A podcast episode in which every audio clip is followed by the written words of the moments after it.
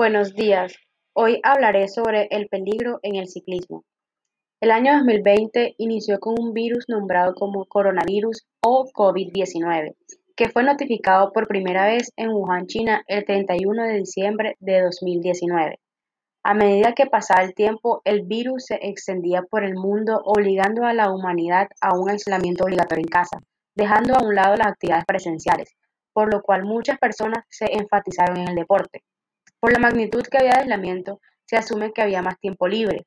El deporte es algo vital para la salud, por lo cual entre los deportes que se destacaron fue el ciclismo.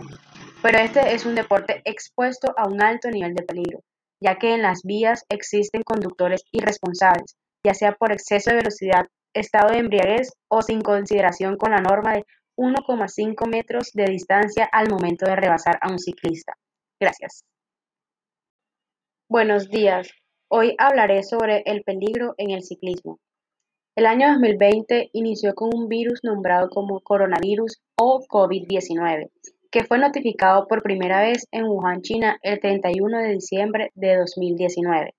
A medida que pasaba el tiempo, el virus se extendía por el mundo, obligando a la humanidad a un aislamiento obligatorio en casa, dejando a un lado las actividades presenciales, por lo cual muchas personas se enfatizaron en el deporte. Por la magnitud que había de aislamiento, se asume que había más tiempo libre. El deporte es algo vital para la salud, por lo cual entre los deportes que se destacaron fue el ciclismo. Pero este es un deporte expuesto a un alto nivel de peligro, ya que en las vías existen conductores irresponsables, ya sea por exceso de velocidad, estado de embriaguez o sin consideración con la norma de 1,5 metros de distancia al momento de rebasar a un ciclista. Gracias.